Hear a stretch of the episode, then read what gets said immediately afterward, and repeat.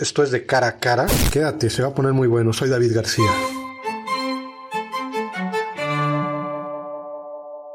Mary Hadad, buenas noches, bienvenida a Cara a Cara. Muchas gracias, David. Feliz, contenta de que me hayas invitado. No, gracias a ti por aceptar. Vemos que andas para arriba, para abajo. Sí. Este, ¿cómo está el I C O M ahorita? ¿Cómo lo ves después de seis años?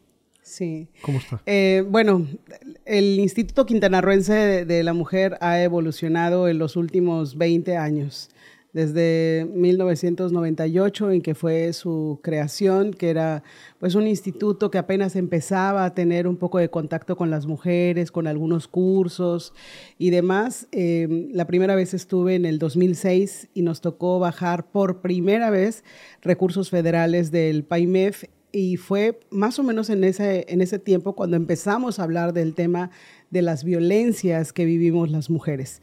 Este programa de apoyo a las entidades federativas que trabajan con mujeres eh, se gestionó precisamente en esa época y empezamos con pues, un despliegue de actividades en todo el estado con la creación de las instancias municipales de las mujeres, con los centros de atención a las mujeres víctimas de violencia, con la contratación de abogadas, psicólogas, trabajadoras sociales que brindaran acompañamiento a las mujeres que eh, necesitaban precisamente de esa red de apoyo. Y ha sido un programa tan fuerte que está consolidado y sigue vigente en este momento. Estuve por segunda vez en el I C O M en el dos mil dieciséis y ya era un instituto más fuerte, más consolidado, con eh, mayor captación de recursos de fondos federales para la institucionalización de la perspectiva de género y para la prevención y atención de la violencia de género.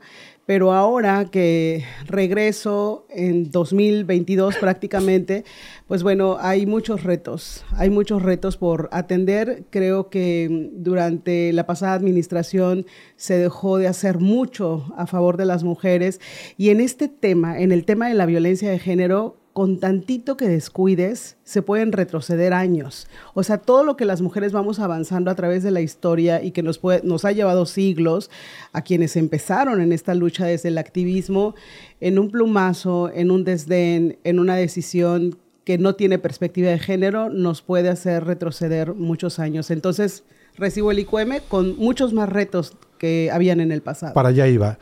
Este, yo trataba, pre, siempre preparamos la entrevista y hacemos una junta de trabajo antes de cada entrevista y hablábamos precisamente en, en el tema qué te íbamos a preguntar, este, sí. Mari, creo que tomas, tomas el I C O M uh, diferente a, a, a, a seis años atrás, ¿no? Donde la violencia hacia la mujer siempre ha existido, ¿no? Y esto es un hecho indudable, que siempre ha existido, pero no tenía la fuerza que tiene ahorita, ¿no? O la mujer no denunciaba, O, o no había los apoyos del gobierno, como que era, oye, el recurso para el I C O M, sí, sí, ese, ese después, ese después, mejor le metemos a salud, mejor le metemos a seguridad pública, mejor le metemos acá, como que eso puede esperar. Y no, no está mal meterle a seguridad pública y meterle a salud y meterle a obras públicas siempre y cuando tengamos perspectiva de género. Porque también, o sea, en estos temas de transversalizar políticas públicas con perspectiva de género, también desde la seguridad pública, si miras con perspectiva de género, puedes tener un impacto importantísimo. Te pongo un ejemplo. Una mujer que llama al nueve once porque está siendo víctima de violencia familiar y cuando llega la policía tiene un abordaje, pero lo tratan como un asunto administrativo y entonces mandan, a, llevan a la persona a los separos, y entonces le ponen una multa y al día siguiente sale y obviamente seguro va a golpear más a esa mujer. Y esa mujer va a seguir llamando al nueve once y va a seguir viviendo violencia y va a seguir viviendo ese riesgo de eh, que un día ya no pueda llamar por teléfono. Pero si la policía, que es primer respondiente, tiene perspectiva de género, comprenden que la violencia familiar, para empezar, es un delito en Quintana Roo y que no debe ser abordada como una falta administrativa, que debe ser un tema que se atienda desde la Fiscalía y llamando a todos aquellos organismos, como en este caso el I C O M, para que brindemos el acompañamiento, porque no es lo mismo que vayas tú sola a la Fiscalía, a todos nos da miedo ir a la Fiscalía, claro, que si vas acompañada de tu psicóloga, de tu trabajadora social y de tu abogada y que te ayudemos como tu red de apoyo que somos en ese proceso de empoderamiento. Pero eso no se veía igual hace ocho años. Exacto. O hace diez años. O sea, esto ha evolucionado y las estadísticas son las que nos azotan todos los días para comprender y dimensionar que es un tema que no solamente debe ser atendido con sentido de urgencia, sino que es necesario para transformar esta sociedad. El, el I Q M está ahí, o sea, ¿ustedes capacitan a los policías? Sí. O sea, ¿cómo entra el I Q M ahí? Sí, nosotros eh, capacitamos a través de la institucionalización de la perspectiva de, de género, eh, a través de este programa de cultura institucional. Eh, damos capacitación a las y los servidores públicos para precisamente instaurar la política de igualdad entre mujeres y hombres, y de manera permanente el I Q M en todo Quintana Roo desarrolla talleres, pláticas, conferencias, trabajo en colectivo al interior de las dependencias, instalando los comités, por ejemplo, de acoso y hostigamiento sexual.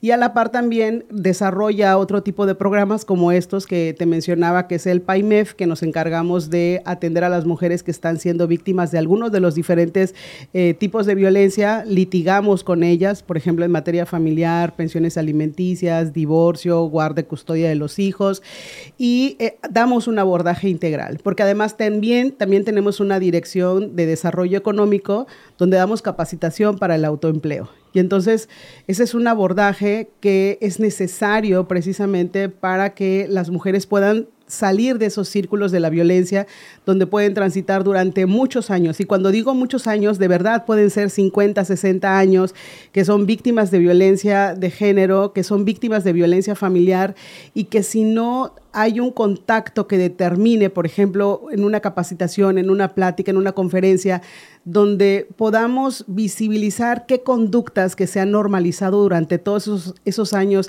en realidad son violencia, es cuando tienen la oportunidad de decir, a ver, todo lo que están diciendo en este momento, yo lo he vivido. Y he vivido muchos años de un síndrome de desesperanza ¿Y, aprendida. ¿Y cómo puede la mujer detectar? Porque a veces, bueno, bueno, uno conscientemente a veces dice, bueno, pues sí tiene todo. O sea, le he rodeado de todos los lujos, ¿no? O sea, ¿qué violencia hay, no? O sea, si ella tiene que estar en la casa, ¿no? Aquí no hay violencia, ¿no? O sea, ¿cómo detectar, para las mujeres que nos están escuchando, cómo detectar cuando hay violencia? Bueno, la violencia se manifiesta de, una, de muchas maneras. Eh, hemos trabajado mucho, fíjate, incluso para combatir ese tipo de campañas donde la sensibilización buscan hacerla con mujeres con los ojos rotos, este, lastimados, la boca morada, desangradas y demás. Que eso Tiene es que una... llegar a eso para que sea violencia. A bueno, ver, así, esa es la campaña, es, ese ¿no? es un estereotipo, claro, y además claro. Eso está muy mal porque es una revictimización de las mujeres que viven violencia. O sea, las campañas no se diseñan de esa manera, pero además este tipo de campañas lo que hacen es invisibilizar todas las otras formas de violencia, la violencia psicológica, la violencia emocional, la violencia moral, la violencia económica. sexual, la violencia económica, este, la violencia política, la violencia eh, digital, o sea, todas estas formas de violencia en los diferentes ámbitos de acción que viven las mujeres todos los días. Te pongo un ejemplo, este, una chica que sale de la secundaria y pasa por un lugar donde hay un grupo de trabajadores, ¿no? ¿A qué niña no le da miedo pasar por ahí? Claro. Imagínate, ¿por qué las niñas o las mujeres tenemos que retroceder, cruzarnos la calle o darnos la vuelta a la manzana para no pasar ahí? Porque lo que para mucha gente puede ser, ay, bueno, este, en un chiflido, un ¿cómo estás? O adiós, este, mamacita. Dicen, bueno, no le están faltando respeto. Claro que, que, claro, por supuesto que es una forma de violencia porque es hostigamiento y es acoso, y vulnera y agrede, y muchas veces las palabras con la lascividad que puedan decirles, eh, es, incluso puede ser un acto de este, hostigamiento sexual, puede ser un abuso dependiendo de la edad de la niña que recibe esta, esta agresión, y entonces pues esa es una violencia muy normalizada que durante muchos años a nadie le importaba y mm. nadie la señalaba. Nadie se muere de un piropo, ¿no? Exacto, eh, y a ver, o sea, sí es una forma de violencia y hoy es visibilizada, y si alguien hoy agrede a una niña, a una chica de esa manera, esta persona puede llamar al nueve once, puede realizar una, una denuncia y esa persona ser sancionada. Pero eso antes no se veía. Mari, Mari y, y hago, hago este paréntesis, eso se da mucho en los taxis, y un saludo a los compañeros taxistas. Mi novia se queja mucho de eso, ¿no? Cuando sube un taxi y, y ¿por qué tan triste? ¿A dónde vas? ¿Por qué tan bonita? Y yo le digo en ese momento, haz como que me marcas y, y como que rompe con eso, ¿no? Que el taxista vea que, que, que, que estás atento de eso, ¿no? ¿Qué se puede hacer en esos casos? ¿Llamar al nueve once inmediatamente? Claro, por supuesto, es una forma este, muy eh, naturalizada, pero es una violencia naturalizada que no es normal, que hay precisamente que arrancarle ese velo de, de normalización, de naturalización, porque no es normal. O sea, eso es una forma de hostigamiento y de acoso. Y puede ser tremendamente dañino para una mujer, porque solo las mujeres que hemos vivido ese tipo de violencia sabemos el miedo que te puede generar ir con un conductor que al volante va haciendo ese tipo de comentarios, porque tú no sabes, o sea, la chica no sabe en qué momento se va a desviar o en qué momento va a realizar algún acto que pueda vulnerarla todavía más de lo que de por sí está siendo vulnerada. A ver, que las mujeres caminemos en la calle y que venga una persona caminando detrás nuestro. O sea, puedes sentir realmente miedo. Claro, claro. Y qué terrible es eso.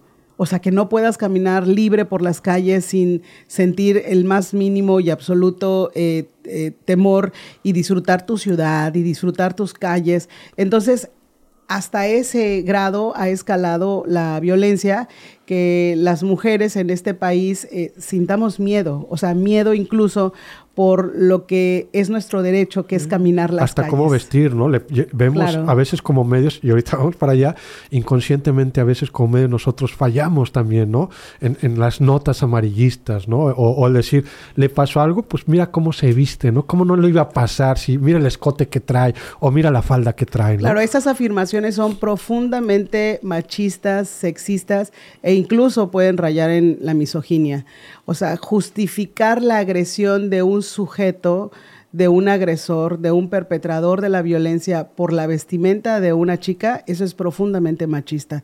Y sí, efectivamente, eso no solamente lo pueden hacer algunos compañeros de los medios de comunicación, también eh, se naturaliza entre la sociedad. En las redes sociales puedes verlo cuando ocurre un hecho violento en contra de alguna niña que incluso puede ser víctima de violencia sexual y se juzga a la víctima en lugar de voltear los reflectores para juzgar al agresor. Que eso sería lo correcto, o sea, juzgar y exigir justicia en contra del agresor, no en contra de la niña, no en contra de la chica, no en contra de la mujer.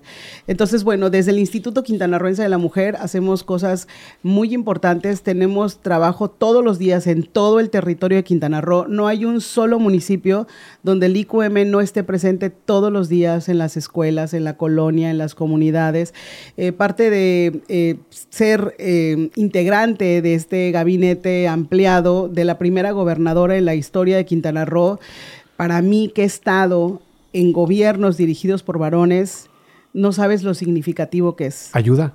Pero muchísimo. Pero, a ver, es que antes prácticamente les tenías que rogar para que voltearan a ver al Instituto Quintanarroense de la Mujer, para que voltearan a ver la necesidad de erradicar la violencia de género. Y la enorme diferencia en este caso con la gobernadora Mara Lezama es que además es un tema que le atraviesa.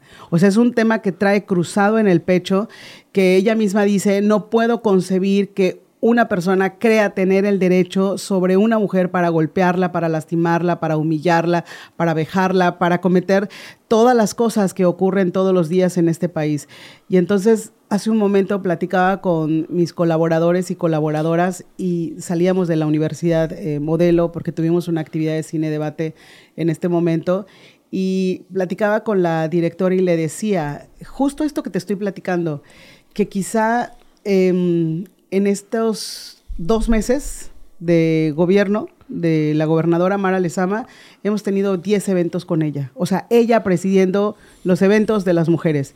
Creo que nunca en toda mi historia, en los sexenios en los que participé, tuve la presencia de un gobernador en eventos de mujeres.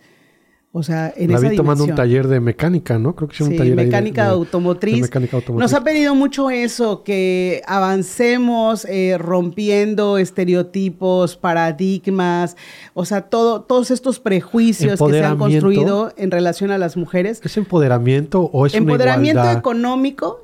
A ver, ¿qué es el empoderamiento? El empoderamiento es cuando una persona pasa de un de una situación de violencia, de opresión, de, eh, de ser lastimada, vive un proceso en el cual logra salir adelante, logra romper el círculo de la violencia, logra vivir con dignidad, logra acceder a una vida libre de violencia. Ese es un proceso de empoderamiento. O sea, hacerte cargo de ti, de lograr romper todas estas cadenas, eh, romper el techo de cristal, el piso pegajoso que... De no necesitar de para salir adelante. Exactamente, pero por desgracia, ojalá y fuera tan fácil, y no es tan fácil. Por eso es que desde el I Q M hemos construido este proyecto de ser tu red de apoyo, de decirte, aquí está tu abogada, aquí está tu psicóloga, aquí está tu trabajadora social, vamos juntas, porque sabemos que es sumamente complicado. Y entonces te decía esto de la gobernadora Mara Lezama con oficios no tradicionales, porque nos ha pedido precisamente eso, empujar mucho en el tema de empoderamiento económico de las mujeres o de autonomía económica de las mujeres, estos eh, cursos de capacitación que tienen que ver con plomería, con electricidad, con reparación de aires acondicionados, con reparación de celulares, o sea, todas estas actividades que normalmente no esperabas que eh, las tomaran mujeres y se inscriben muchísimo. O sea, ahorita, por ejemplo, en Playa del Carmen tenemos activo un curso de capacitación en electricidad y las señoras están y las chavas están súper contentas aprendiendo eh, cosas que son habilidades, sí, para la vida, pero también que les pueden procurar ingresos económicos porque son eh, talleres que te dan las suficientes habilidades e información. Que no es un trabajo meramente de, sí, de, de hombres, ¿no? Sí, claro. Pero además, mira, te planteo algo. O sea, haz de cuenta, tú estás en casa, está tu esposa, tienes a tus hijas. ¿Y qué preferirías que entre a tu casa cuando tú estés o cuando tú no estés? ¿Una plomera o un plomero? ¿No? Sí, y entonces... Sí. Me voy a escuchar machista, ¿no? Bueno, no, no sé pero... si quieres arriesgarte, pero este... No, pero tienes razón, ¿no? O sea, es la, una gran es como, es como cuando la mujer taxista, ¿no? Sí. Y ves que, que, que tu, tu pareja se está yendo con una mujer que es taxista, eso te da tranquilidad. Claro. Te da mucha Justo tranquilidad. Justo acabas de poner el ejemplo...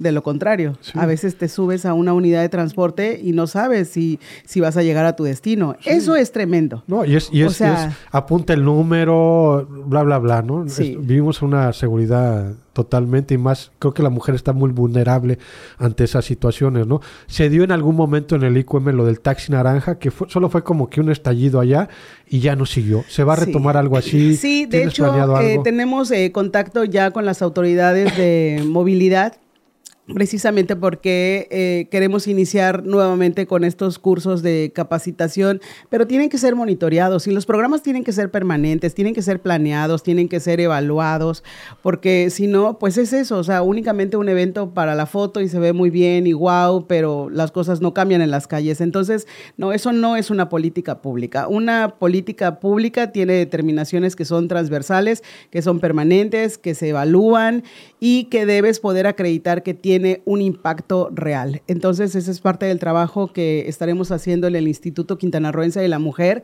Te decía hace un momento, yo estoy muy contenta porque, obvio, es la primera mujer gobernadora en la historia de Quintana Roo, después de ciento veinte años de historia de jefes de gobierno que nos mandaban del centro de la, de la República, varones, y luego como cuarenta y cinco, y luego ocho gobernadores constitucionales, y que por primera vez seamos gobernados por una mujer que además trae perspectiva feminista.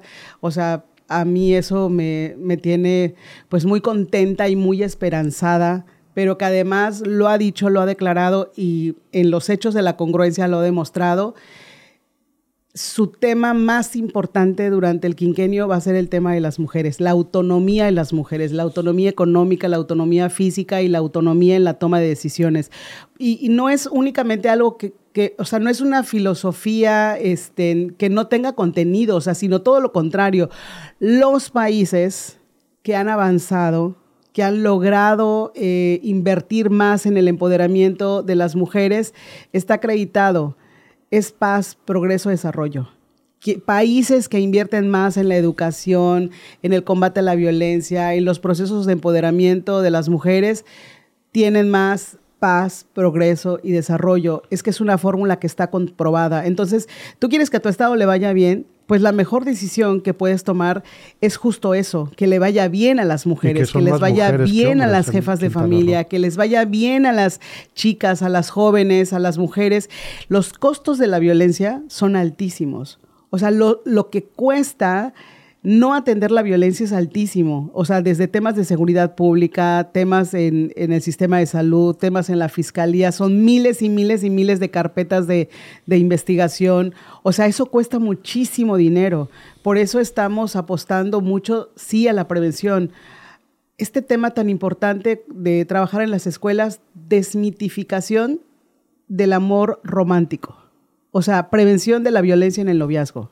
Cómo detectar precisamente esas conductas que empiezan con el pellizco, con el empujón, con la jalada de pelo, con este, palabras que son hirientes y que dicen, ah, ya no aguanta nada.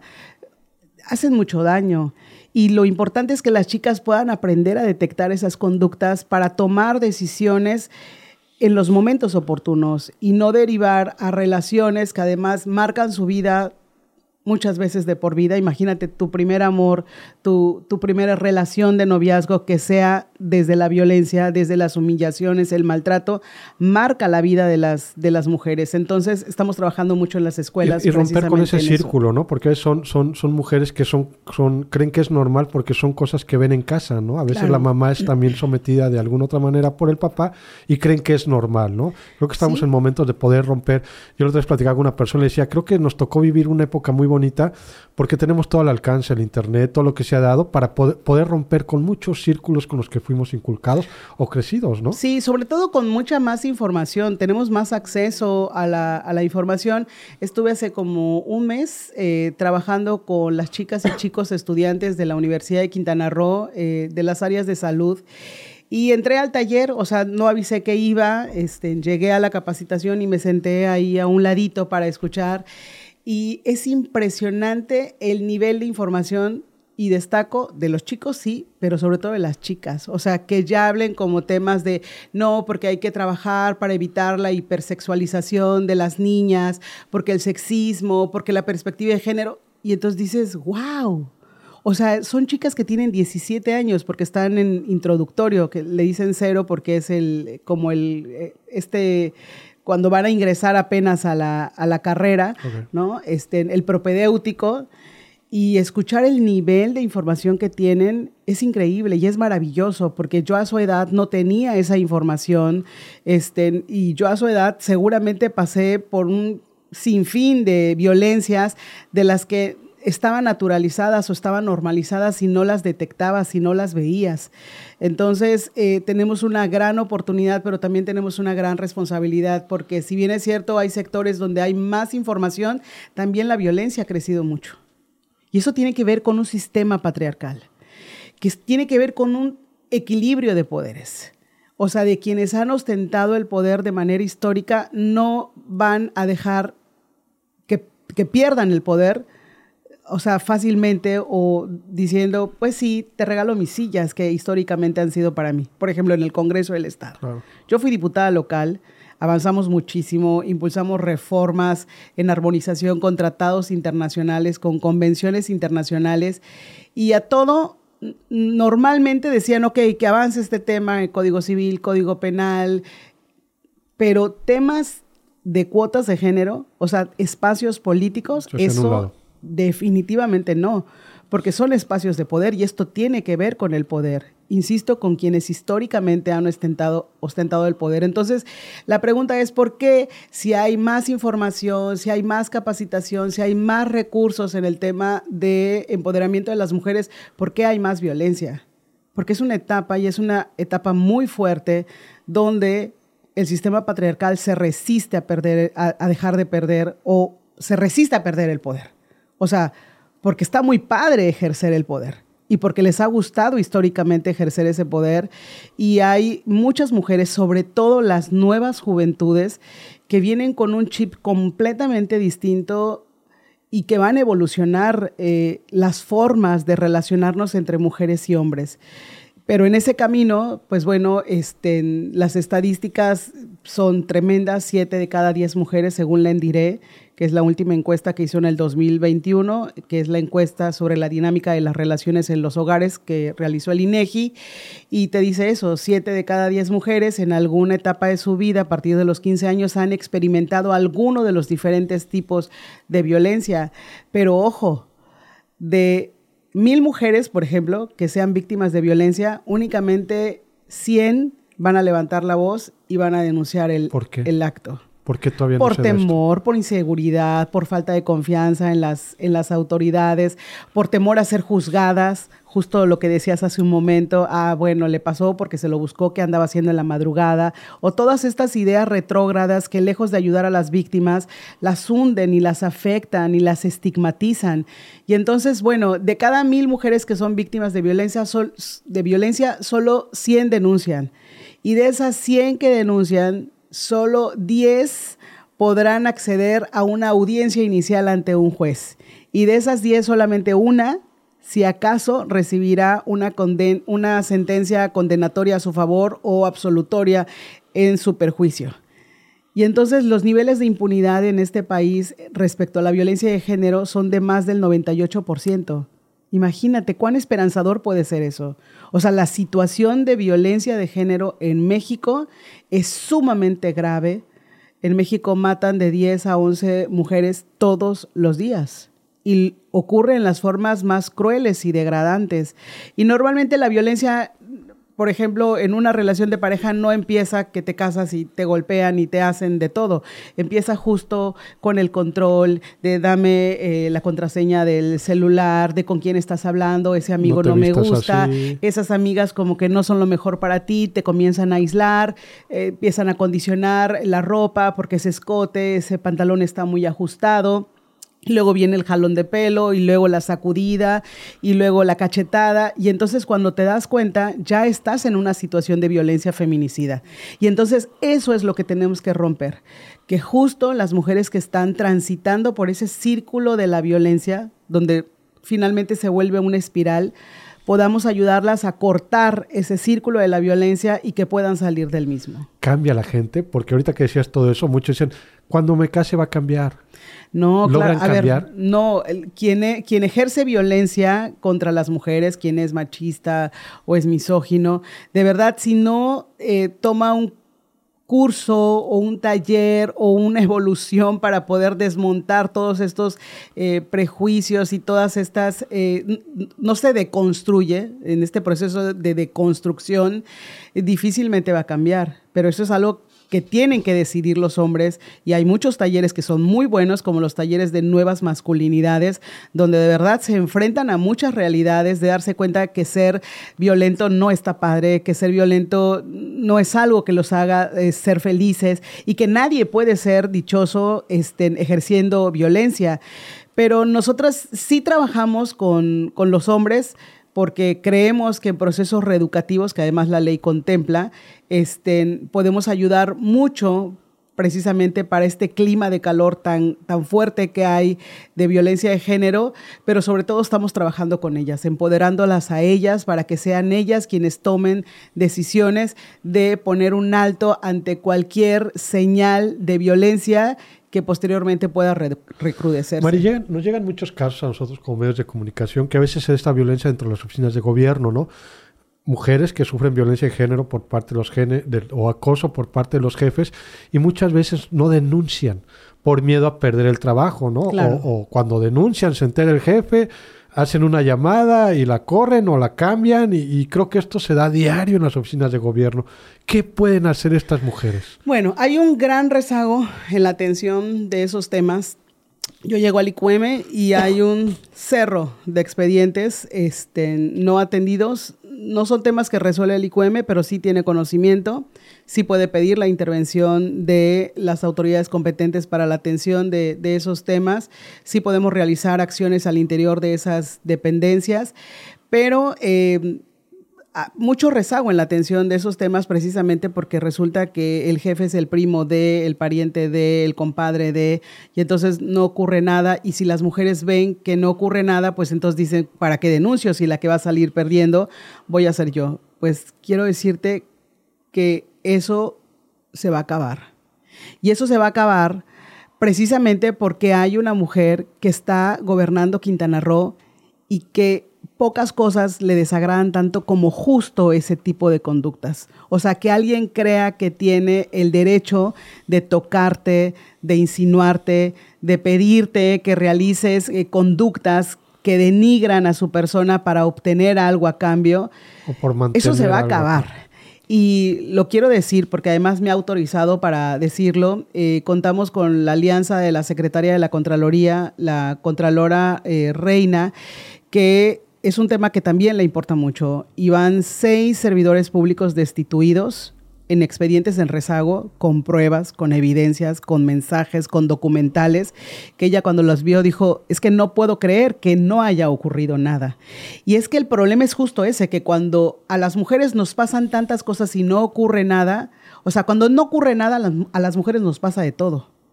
Y entonces no puede seguir no ocurriendo nada en ese tipo de, de casos.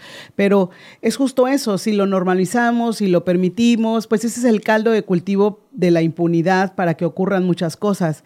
Pero ella, realizando el acompañamiento que está realizando, porque además también está trabajando con algunas colectivas este, que son quienes más han estado empujando estos temas, ya van seis personas destituidas, seis servidores públicos y de los más altos niveles, este, y ese es un mensaje muy contundente, un mensaje contundente de cero tolerancia a la violencia de género y principalmente al interior de las dependencias.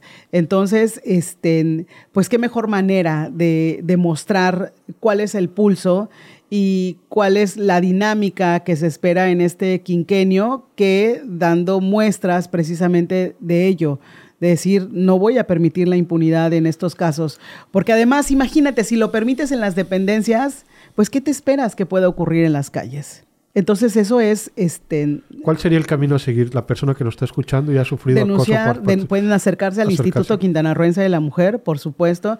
Normalmente estos asuntos debieran atenderlo los órganos internos de, de control, este, pero ahí hacen como una chafa con, con la ley para decir, no, pues es que no somos competentes para investigar, substanciar y eh, generar una determinación, pero sí, sí lo son. Y además ya estamos trabajando también en una, en una reforma y estamos trabajando en eh, la actualización del protocolo para la atención de, de estos casos, porque evidentemente no funcionaba y ahora tiene que funcionar. Pero en medio de ello está en mucho la voluntad de quienes toman decisiones y que tienen el poder para frenar este tipo de conductas. ¿Algún número telefónico donde pueden acudir ellas? Sí, eh, bueno, nos encuentran en las redes, en las redes sociales. También tenemos la aplicación Musa que pueden descargar, este, desde los teléfonos móviles, precisamente para, para poder eh, realizar cualquier tipo de denuncia. Y también tenemos una línea que es un ochocientos, quinientos, cincuenta y cuatro noventa y cinco. Ahí pueden este, también eh, recibir atención las veinticuatro horas, veinticuatro horas del día. Una mujer que se está divorciando, ¿no? Y vemos que hay mucha violencia, ¿no? En el caso de... de, de... El, el, el día que, que andes con alguien, te mato, te quito a los hijos y toda la violencia que existe cuando, cuando hay un divorcio. ¿Ese tipo de mujeres se pueden acercar al I C O M? Todas las mujeres pueden acercarse al Instituto Quintanarroense de la Mujer. No litigamos asuntos en materia penal, pero sí damos acompañamiento. Es decir, sí asesoramos, sí recibimos, sí damos contención, sí hay el abordaje integral. Incluso quiero decirte que tenemos albergues, tenemos un refugio, no puedo decirte dónde está, pero tenemos eh, la capacidad precisamente para eh, mujeres que viven violencia feminicida, o sea, mujeres que están en eminente riesgo de que puedan, de que les puedan arrebatar la vida. Entonces, eh, sí damos acompañamiento, que normalmente, ¿qué es lo que ocurre? El I Q M acompaña a la víctima cuando se trata de temas ante la fiscalía. Eh, la fiscalía no siempre son amables para atender a las mujeres. mujeres víctimas de, de violencia. Hay casos emblemáticos, especialmente en la zona maya, y eso tiene que cambiar, necesariamente tiene que cambiar. Este, y se hace la llamada a la Comisión Ejecutiva de Atención a Víctimas, que es la CEAVECRO, que una vez que una persona está en condición de víctima, es competencia de la CEAVECRO, y entonces una vez que llega el asesor o asesora victimal a cubrir esa necesidad, pues bueno, el I Q M hace la entrega, pero seguimos ofreciendo los servicios de este, en cualquier naturaleza en el abordaje este, integral. Disculpa que sea muy repetitivo, pero no, no me queda claro y creo que a la gente no, no le queda muchas veces claro. Una mujer es víctima de, de, de, de violencia, vamos a verlo en un transporte público, ¿no? muchas mujeres no acuden a la fiscalía porque no saben que existe una fiscalía para, para temas de esto. Entonces llegan a la fiscalía a levantar una demanda como cualquier ciudadano y lo primero que hacen es revictimizar. A ver, cuéntenos qué pasó, sí, y cómo le hizo y dónde le tocó. No, y bla, le bla, dicen, bla. Ay señora, otra vez usted, vaya a su casa, este, vaya a cuidar a sus hijos. Luego este, viene pero no continúa y eso está mal y eso es un delito, ¿eh? O sea, eso es hasta obstrucción al acceso a la justicia, porque lo que van a pedir es precisamente justicia y un servidor o servidora pública no puede tratar a una víctima de esa manera y no puede revictimizar. Sin embargo, lo hacen y deben ser denunciados. Si eso ocurre, sí, definitivamente pueden acudir a las instalaciones del Instituto Quintanarroense de la Mujer o llamar a esta línea telefónica. Lo que normalmente ocurre cuando recibimos la llamada es tener un abordaje inmediato, brindar la cita inmediata. Eh, se aplican, por ejemplo, cuestionarios para medir también el riesgo de violencia y se dan las opciones, ya sea con la red de apoyo, con los albergues o este, lo más fuerte que es el internamiento en un refugio. Mari, no quiero dejar pasar esto. Tú sufriste violencia política. Sí. Este, siendo regidora, creo que un tema ahí que, que se dio. A veces con medios de comunicación inconscientemente colaboramos a, a, a situaciones así por desconocimiento de, de no saber qué hacer o cómo actuar. ¿Qué mensaje le mandas a los medios de comunicación?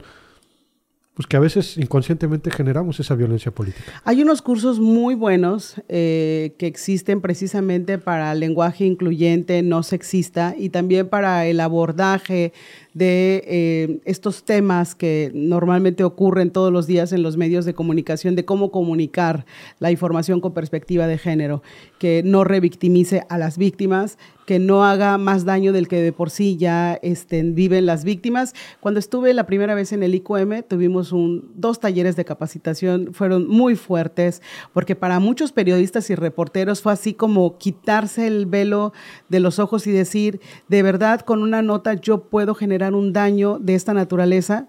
O sea, las palabras muchas veces tienen un impacto muy fuerte en la vida de las personas, pueden hacer muchísimo más daño del que nos podemos imaginar y, este, pues bueno, eh, qué bueno que tocas ese tema porque yo creo que habría que retomarlo, de poder continuar o volver a reactivar estas capacitaciones a los medios de comunicación porque su tarea es sumamente importante.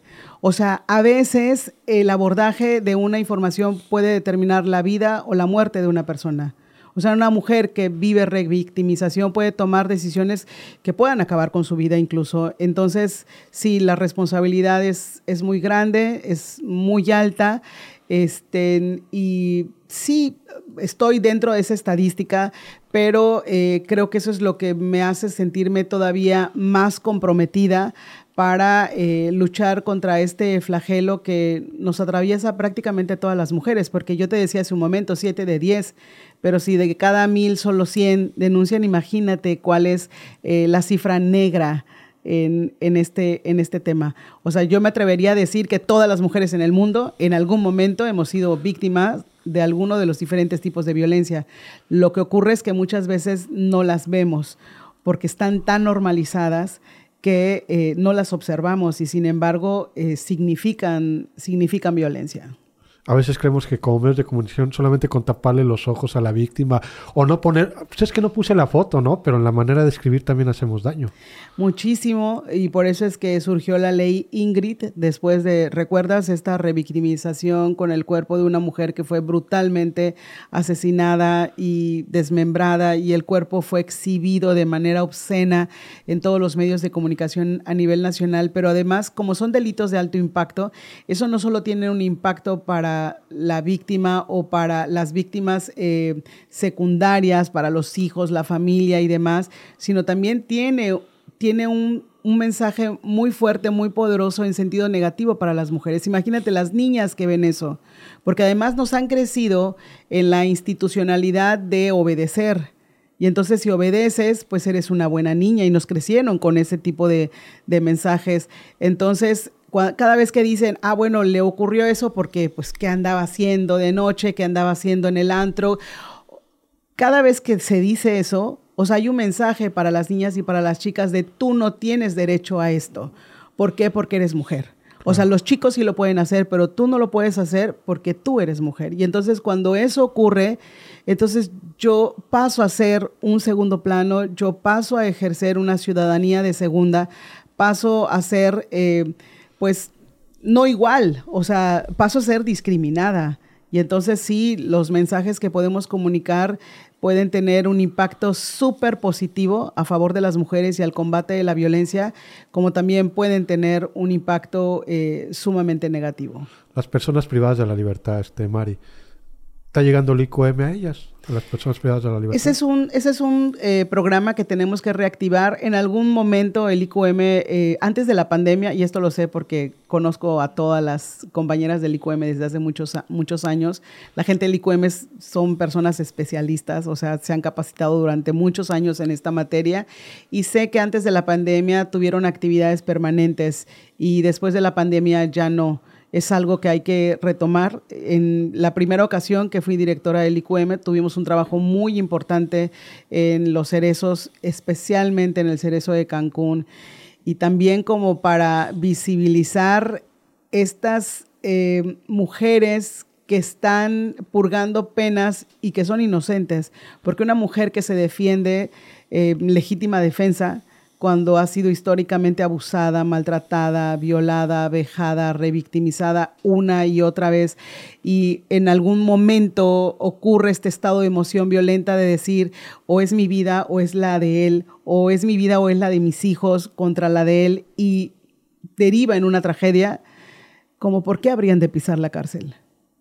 O sea, como ¿por qué habrían de compurgar una pena al haberse defendido de una violencia permanente que vivieron durante tantos años? Entonces, estar presente en las cárceles eh, públicas también te permite detectar ese tipo de, de casos. Y, y ahora, con los recursos de CONAVIM, que se han contratado especialistas que se encargan de revisar expedientes caso por caso para encontrar precisamente estas situaciones de mujeres que son inocentes y que pudieran estar siendo este, revictimizadas, eh, siendo privadas de la libertad por algo que no debió ocurrir si el Estado, como garante de derechos, hubiera tomado decisiones en su momento, por ejemplo, como las órdenes de protección, de alejamiento, de que no te acerques. Pero no solo es darte la orden de protección. O sea, tengo que garantizar que ese sujeto, que ese agresor, cumpla con esa, con esa orden de restricción de no acercarse a la víctima. Entonces, bueno, el Estado también tiene mucha responsabilidad, y a través de estas eh, acciones o de estos programas, pues lo que se busca es eh, erradicar todas las formas de discriminación y de violencia.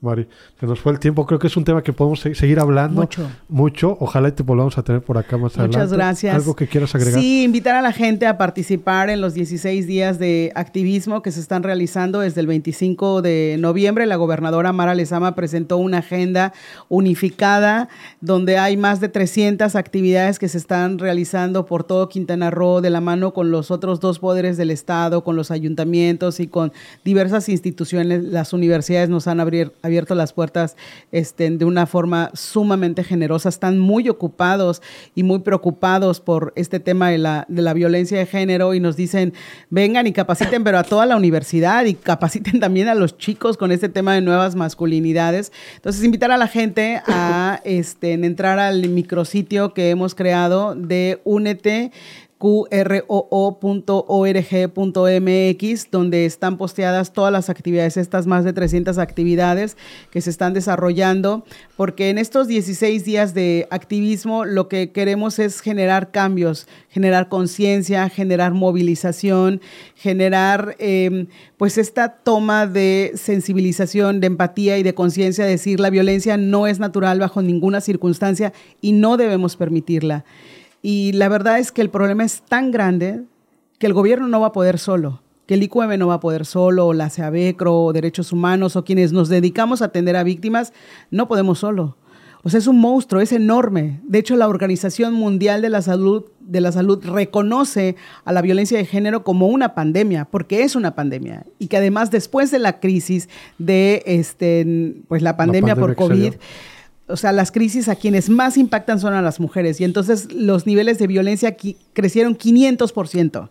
Entonces estamos saliendo apenas, pero las violencias se recrudecieron. Entonces, por eso el trabajo tiene que ser justo así, redoblar el paso, como nos ha pedido la gobernadora, veinticuatro siete, veinticuatro siete, para estar pendientes precisamente de la atención que eh, debemos brindar a las mujeres. Y entonces, la invitación es esa, que en estos dieciséis días de activismo, la gente se una, únete, este, a formar parte de ese ejército que necesitamos de ciudadanas y ciudadanos que digamos stop a la violencia y que seamos absolutamente intolerantes a cualquier forma de violencia, que denunciemos, que alcemos la voz, que hagamos acompañamiento y eh, pues decir también que en el Instituto Quintanarroense de la Mujer somos tu red de apoyo. Muchas gracias. ¿Me, me puede repetir la aplicación?